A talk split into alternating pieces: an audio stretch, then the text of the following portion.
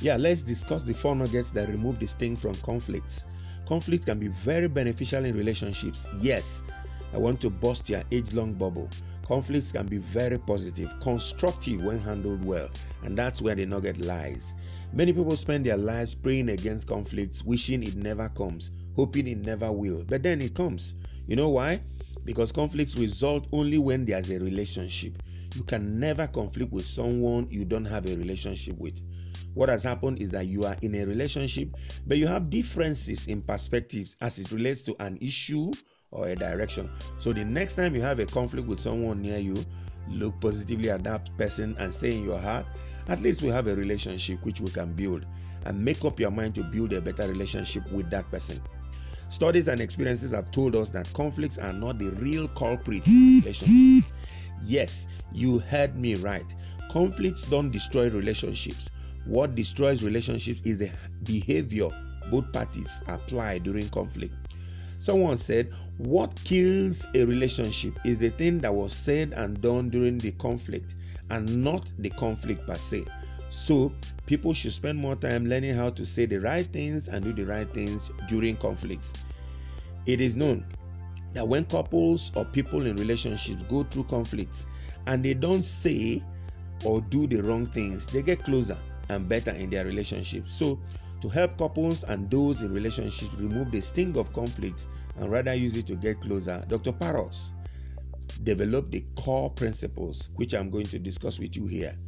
What are the core principles?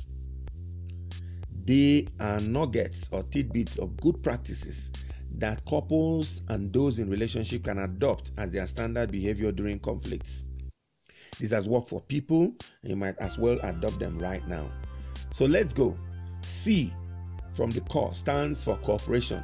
When people conflicting adopt cooperation, what they are saying is that they want to explore the different views they have on that particular issue and adopt the best direction. This means that everybody involved should make it dispassionate and make up their minds that whichever direction the pendulum swings, the couple will adopt it as their best option that will bring the most desired outcome for both of them.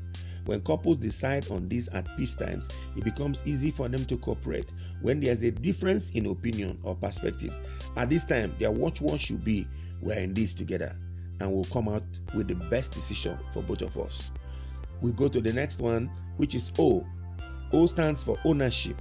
When couples or those in relationship adopt ownership, what they are saying is that any conflict that results in their relationship was caused by both of them. Indeed, this is true. Conflicts can never resolve except the two parties agree to roll with it. If that is the case, both must agree that they are culpable and therefore own the process.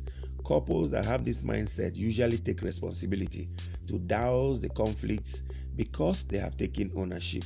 We go to R. R stands for respect. Couples that have adopted respect as one of their conflict principles are again saying that they must apply the principle of mutual respect all through the period of conflict.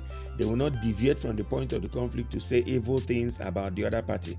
Sometimes when people are conflicting, they leave the real issue of the conflict and begin poking at each other. For example, you must be an idiot. That is how your sisters insulted their husbands. This was what made your father beat your mother. Are disrespectful statements aimed at hurting, but not to settle the issue at hand. They should be left out. Couples must know that there is still life after the conflict, and so they should never make conflicts a fight to finish. Remember that after the conflict, the same mouth you use to insult your spouse is the one you might still use to kiss her. Think about it. Then E is the last of it, and it stands for empathy. Empathy is positioning yourself in the place of the other to be able to see what the other person was seeing or feeling. I end this with a story. Two boys in a class were always arguing about things. They never agree on anything. One day, their professor called them up in front of the class and made them to stand at the two ends of the class. There they stood. In between them, the man brought out a ball from his bag, placed it at the middle of the table, and asked the boys what color the boy the ball was. The first one said black, the other one said white, and the argument started all over again. They were too sure both sides wanted to argue for argument's sake. While they were, the professor asked them to change sides. They did and started smiling, and the argument ended. The fact that the professor painted both sides of the ball with different colors And until you switch sides, you will never understand that. Empathy is switching sides, and couples must adopt this switch. Why are we discussing this? You will need to come out and use the core principles because every conflict couples have is aimed at making them go to the next level. But that is only if they apply the core principles of cooperation, ownership, respect, and empathy.